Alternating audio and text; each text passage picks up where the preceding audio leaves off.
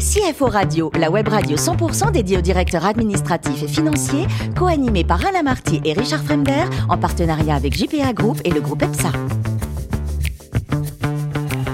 Bonjour à tous, bienvenue à bord de CFO Radio. Vous êtes 11 000 DAF et dirigeants d'entreprise abonnés à nos podcasts et vous êtes toujours plus nombreux à nous écouter chaque semaine. Vous le savez, vous pouvez réagir sur nos réseaux sociaux et notre compte Twitter CFO Radio-du-bas TV. À mes côtés pour co-animer cette émission, Damien Potvin, président de JPA Group, présent dans plus de 80 pays. Bonjour Damien. Bonjour Richard. Alors aujourd'hui, nous parlons numérique, data également, puisque nous recevons Bruno Roy, directeur administratif et financier chez Isoscale. Bonjour Bruno. Bonjour. Alors, vous êtes né en Charente, vous avez une maîtrise de droit des affaires, un troisième cycle IAE à dominante finance. Votre premier poste, c'est chez Kodak. Ça nous rajeunit pas, ça pourrait faire quoi? Pour y faire du contrôle de gestion industrielle hein, dans les laboratoires à l'époque où on prenait tous encore des photos euh, papier. Exact. Et effectivement, il fallait les développer. Et donc, euh, tout ça tournait dans des laboratoires disséminés sur l'ensemble du territoire national. On a l'impression que c'était il y a 100 ans, mais c'était pas si loin que ça. Ça a été hein. tellement vite. Euh, ça a été... Ils l'ont pas vu venir, eux, par exemple. Eux non plus. Enfin, ils avaient, paradoxalement, ils avaient tous les brevets. Ah, c'est incroyable. Et euh, mais le problème, c'est que quand vous avez euh, des évolutions de marché qui sont la poule aux odeurs, c'était euh, le papier, et la développement photo, vous, avez le, le, produit B, mais vous n'osez pas le lancer. Et ça s'est accéléré trop vite et ils l'ont raté. C'est vraiment un cas d'école, hein, Kodak. Ah, c'est étudié dans toutes les écoles marketing. Hein. Vous intégrez ensuite une PME pour laquelle vous avez pu vous occuper des normes IFRS pour les filiales internationales, mais surtout vous avez eu envie d'entreprendre. Euh, Qu'est-ce qui a motivé votre envie? Euh, bah en fait, quand on aime toucher à pas mal de choses, hein, le contrôle de gestion nous amène souvent à ça, euh, quand on a vraiment cette fibre-là. Effectivement, il y a un moment, on s'est dit, bon, bah, qu'est-ce que j'ai envie de faire en fait? Qu'est-ce que je veux piloter? Qu'est-ce que je veux Est-ce que potentiellement, il y a peut-être de l'ego en disant, est-ce que je peux faire mieux Il y a peut-être un peu de ça. Euh, et effectivement, bah, ça, ça donne le petit plus, l'énergie qu'il faut pour y aller. Ouais. Alors, vous avez réussi à reprendre une entreprise, mais c'est la routine qui vous a rattrapé finalement Ouais, c'était des, c'était des centres de, de, sport, effectivement. Et donc, euh, tout le projet en amont euh, euh, est ultra intéressant. Euh, mais effectivement, une fois que c'est monté, ouais, c'est euh, bah, tout petit. Ouais. Alors, sauf à faire un géant mondial où il y a plein de choses à faire, mais là, c'était pas le cas en espèce. euh, donc, ouais, c'était on tournait un peu en rond. En tout cas, moi, je tournais un peu en rond. Quoi. Et enfin, alors changement, changement de monde, hein, le groupe La Poste, DocaPost d'abord, Mediapost ensuite. Vous êtes CFO en 2017 et en 2019, le groupe va créer le fameux Isoscale. Alors, qu'est-ce que c'est? Alors Isoscale, c'est une agence de marketing digital, effectivement, qui est récente, qui est, qui est un projet euh, qui s'est monté au sein du groupe euh, pour euh, accompagner le, le, transfert et l'hybridation des, des, offres de la Poste, que la Poste, euh, tout le monde le connaît via les bureaux de poste euh, et oui, toute la partie la papier et timbre. Mmh. Mais effectivement, on sait tous que structurellement, on imprime de moins en moins, on voit plus de cartes postales, plus de papier. Et donc le, le, groupe avait besoin d'évoluer, et donc d'où la, la, légitimité de ce, ce projet d'Isoscale qui s'est monté effectivement en 2019, le 14 février, jour de la Saint-Valentin. Pour être précis, voilà. c'est paradoxal, le groupe La Poste et euh, Nouvelles Technologies, euh, on ne se dit pas que ça va ensemble. Hein. Oui, quand on voit nos et paradoxalement, quand on rentre dedans, c'est fait, une euh... galaxie tentaculaire de, de métiers très très très différents. Donc il y a oui les bureaux de poste, il y a la banque postale, il y a euh, tout le réseau euh, Géopost qui est euh, UPS, DHL qui est l'équivalent sur euh, l'ensemble du, du, monde. Euh, on a des métiers donc de marketing digital en espèce chez nous. chez DocaPost, il y a des métiers de, de reconnaissance de documents. toutes les amendes passent par DocaPost, par exemple. Ah, c'est pour ça qu'on les aime, effectivement. Alors, on les aime, je ne sais pas si c'est le bon terme en l'espèce, mais, mais, clairement, voilà. Donc c'est une galaxie de métiers et d'offres et de et on peut en fait effectivement faire un parcours très long dans la maison de poste pour avec des métiers ultra intéressant. Effectivement, on va voir ça en détail. Damien. Bonjour Bruno. Donc, alors je confirme, le groupe La Poste est un groupe assez impressionnant parce qu'il y a une diversité de poches d'investissement, de secteurs différents et de métiers. Voilà, c'est c'est quand même un groupe très très significatif aujourd'hui et on a toujours cette vieille image euh, du facteur. C'est qui... 300 000 personnes. Voilà. Bon, alors j'ai compris quand même que cette euh, agence a eu beaucoup d'activités en termes d'acquisition récemment. Il y a eu deux grosses acquisitions, presque plus grosses que, que votre chiffre d'affaires. Donc, euh, vous, entre guillemets, euh, voilà, vous êtes un peu un chef d'orchestre de cela, puisque, entre guillemets, il y a le groupe La Poste, vous êtes une des filiales, et vous rachetez, vous intégrez deux groupes. Euh, comment ça se passe? Eh ben, On a effectivement, ben, on a fait x3 en fait en 2021, pour faire simple. Donc, on est passé de notre PME, on va dire, avec tous ces sujets, euh, à, quelque chose qui maintenant, euh, on est passé vraiment de l'opérationnel à un chef de Lego et un chef d'orchestre, quoi, euh, avec toutes les problématiques d'intégration de, de société à cette vitesse-là. Mm. Donc oui, c'est ultra intéressant et on touche à, moi à tous les, à tous les domaines. Euh, de part en plus mes fonctions connexes à la finance. Donc euh, effectivement, c'est ouais, Oui, quels sont un peu les tuyaux pour euh, voilà pour, pour tous les DAF qui nous écoutent. On intègre plusieurs structures plus grosses, donc avec mm. sûrement un directeur général, évidemment, sûrement avec une fonction financière en interne. Mm. Comment on voilà comment on absorbe ensuite les philosophies un peu différentes, les outils différents? Comment voilà comment vous avez géré ça vous et quelles sont voilà, les erreurs à ne pas commettre? Parce qu'il y en a plein. Alors après, bon, ça dépend énormément des philosophies. Nous, euh, le, choix des intégrations a été fait, des acquisitions a été fait vraiment sur le feeling avec les managers quoi, et des, les fondateurs des entités qu'on qu racheté. Quoi.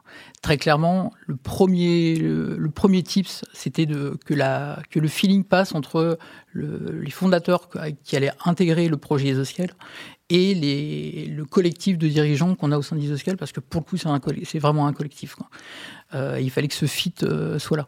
Ça, c'était la première chose. Si vous ne l'avez pas, effectivement, il y a, ça peut être un sujet d'argent, mais une fois que l'intégration se fait, complexité, les complexités arrivent vraiment là.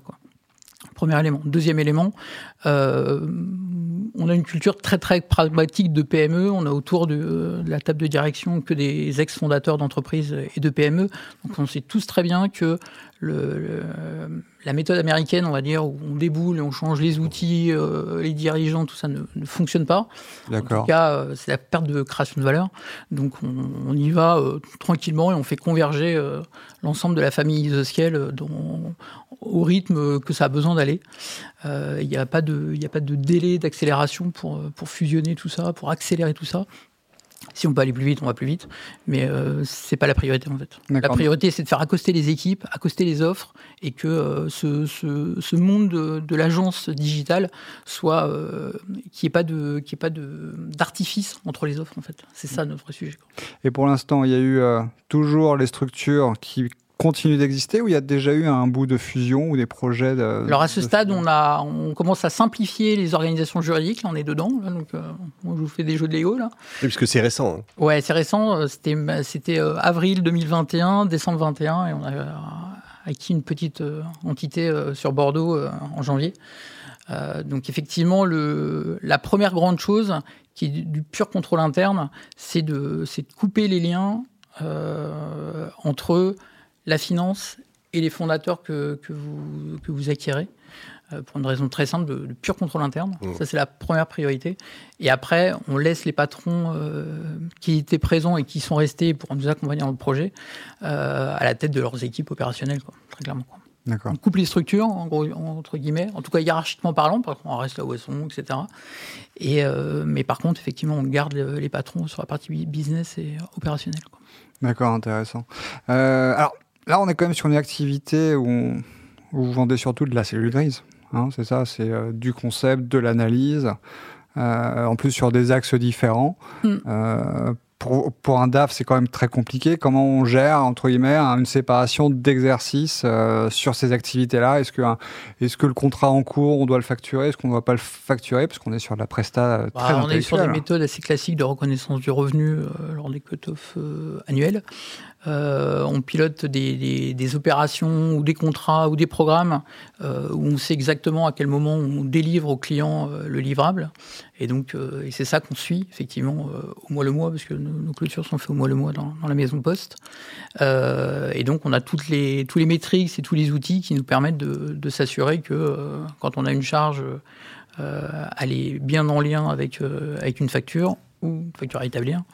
Euh, et donc c'est assez simple, c'est pas un problème, euh, c'est pas tant un sujet comptable, c'est plutôt un sujet culturel de d'opérationnel qu'il faut et surtout quand vous, toutes les, les, entités qui étaient dans le groupe La Poste euh, ont cette habitude. Les sociétés indépendantes que vous rachetez en disant bah maintenant on fait des clôtures mensuelles, ça change tous ces process là et ça remonte dans la chaîne des opérationnels en fait. C'est pas un sujet comptable, c'est un sujet vraiment de business, etc. Ouais, c'est ça.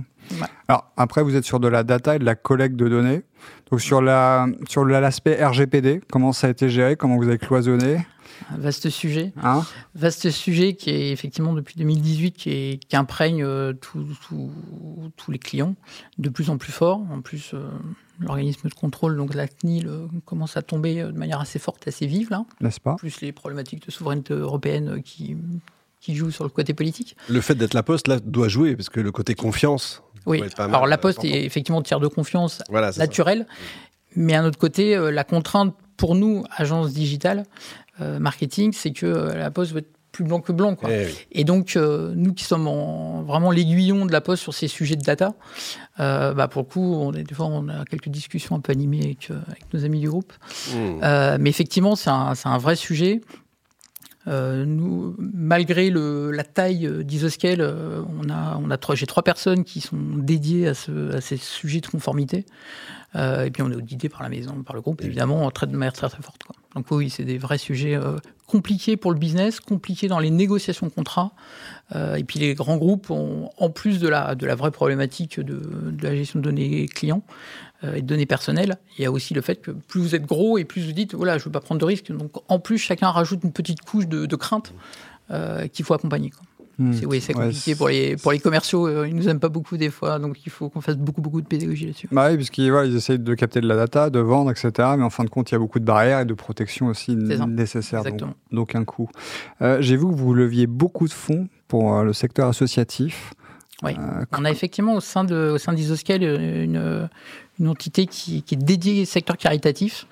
Et effectivement, donc, très héroïste en fait dans les, dans les campagnes digitales qu'on fait, campagnes digitales ou marketing direct.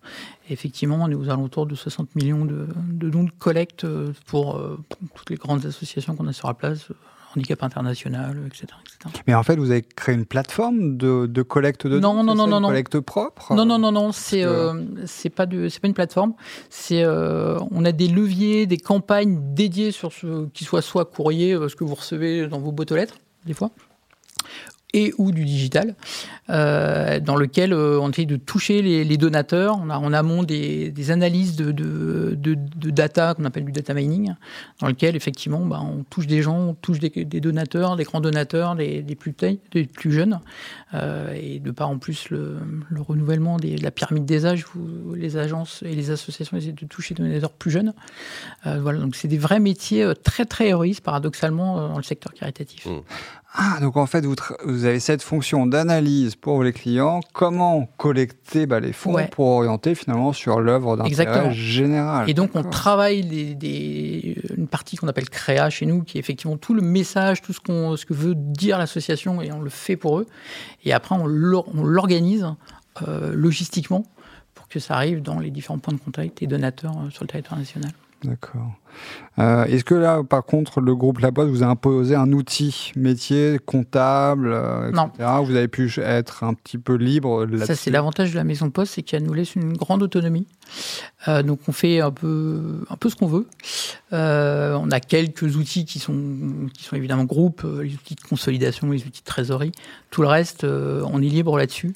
et d'ailleurs, en ce moment, on est en train, bah, justement, pour les deux entités qu'on a rachetées, on est en train de changer les outils comptables. Donc, on est en train de travailler là-dessus. Donc, ah oui, parce que vous remontez forcément l'information de conso, puisque vous êtes une, grosse filiale, enfin pas, pas la plus grosse, j'imagine. Non, mais maintenant on devient, on devient assez visible maintenant en fait. Donc on était sous les radars avant, là maintenant ça va être un peu visible. Vous avez eu quelques prix et, bravo quand même. Donc c'est bien pour une création de la Poste. Voilà, faut quand même saluer le groupe La Poste à ce niveau-là. Quand ça marche, faut le dire. Non mais oui, voilà quoi. C'est euh, en fait, c'est un groupe impressionnant. La Poste, c'était 70% à peu près de, de, courrier, on va dire, euh, il y a mmh. une dizaine d'années. Euh, maintenant, c'est plus de 20%, donc 70% de son chiffre d'affaires qui est autre chose que du courrier. Je suis d'accord. sait pas quoi. Bon, Bruno, le plus beau métier du monde, c'est quoi? C'est CFO ou avocat au pénal? Genre euh, Perry Mason euh, ça se discute quand même. Hein. Moi, j'aime bien les deux. Et euh, voilà, c'est il y a moins de place dans un que dans l'autre, mais effectivement, euh, ouais, les avocats au pénal sont sont des, des vrais orateurs et qui sont très très euh, très très attirants et, très très euh, ça donne une vraie énergie en fait. Il y a des belles séries télé là-dessus. Des... Ouais, exactement. Et enfin, vous êtes engagé, je crois, en politique dans le sens vraiment mm. littéral du terme, la vie mm. de la cité pour l'éducation. Hein. Ouais, c'est un, moi c'est un vrai, c'est un vrai dada. J'ai une fille, donc euh, je lui passe les messages qu'elle reçoit forcément plus ou moins bien parce que c'est une dada. On l'embrasse. Mais évidemment. Mais euh, effectivement, mais, mais, les équipes que, que, que je manage, c'est pareil en fait. C'est j'ai toujours été euh, imprégné de d'avancer, d'apprendre et apprendre à apprendre. Euh, je pense qu'on n'apprend pas assez ça à l'école pour les enfants et même euh, d'ailleurs dans la vie professionnelle. Il suffit de voir quand vous demandez à des équipes, ok, tu veux faire quoi l'année prochaine comme formation? Pas, on a, les gens n'ont pas d'idée en fait, donc il faut c'est de l'avancée continue et il faut pousser les équipes à ça parce que c'est comme ça qu'on fera évoluer nos équipes. Parce eh qu'on n'a rien sans nos équipes. Le message est passé. Merci beaucoup Bruno, merci également à vous Damien. Fin de ce numéro de CFO Radio. Retrouvez toute notre actualité sur nos comptes Twitter et LinkedIn. On se donne rendez-vous évidemment mercredi prochain, 14h précise, pour une nouvelle émission. L'invité de la semaine de CFO Radio, une production b2b radio.tv en partenariat avec JPA Group et le groupe EPSA.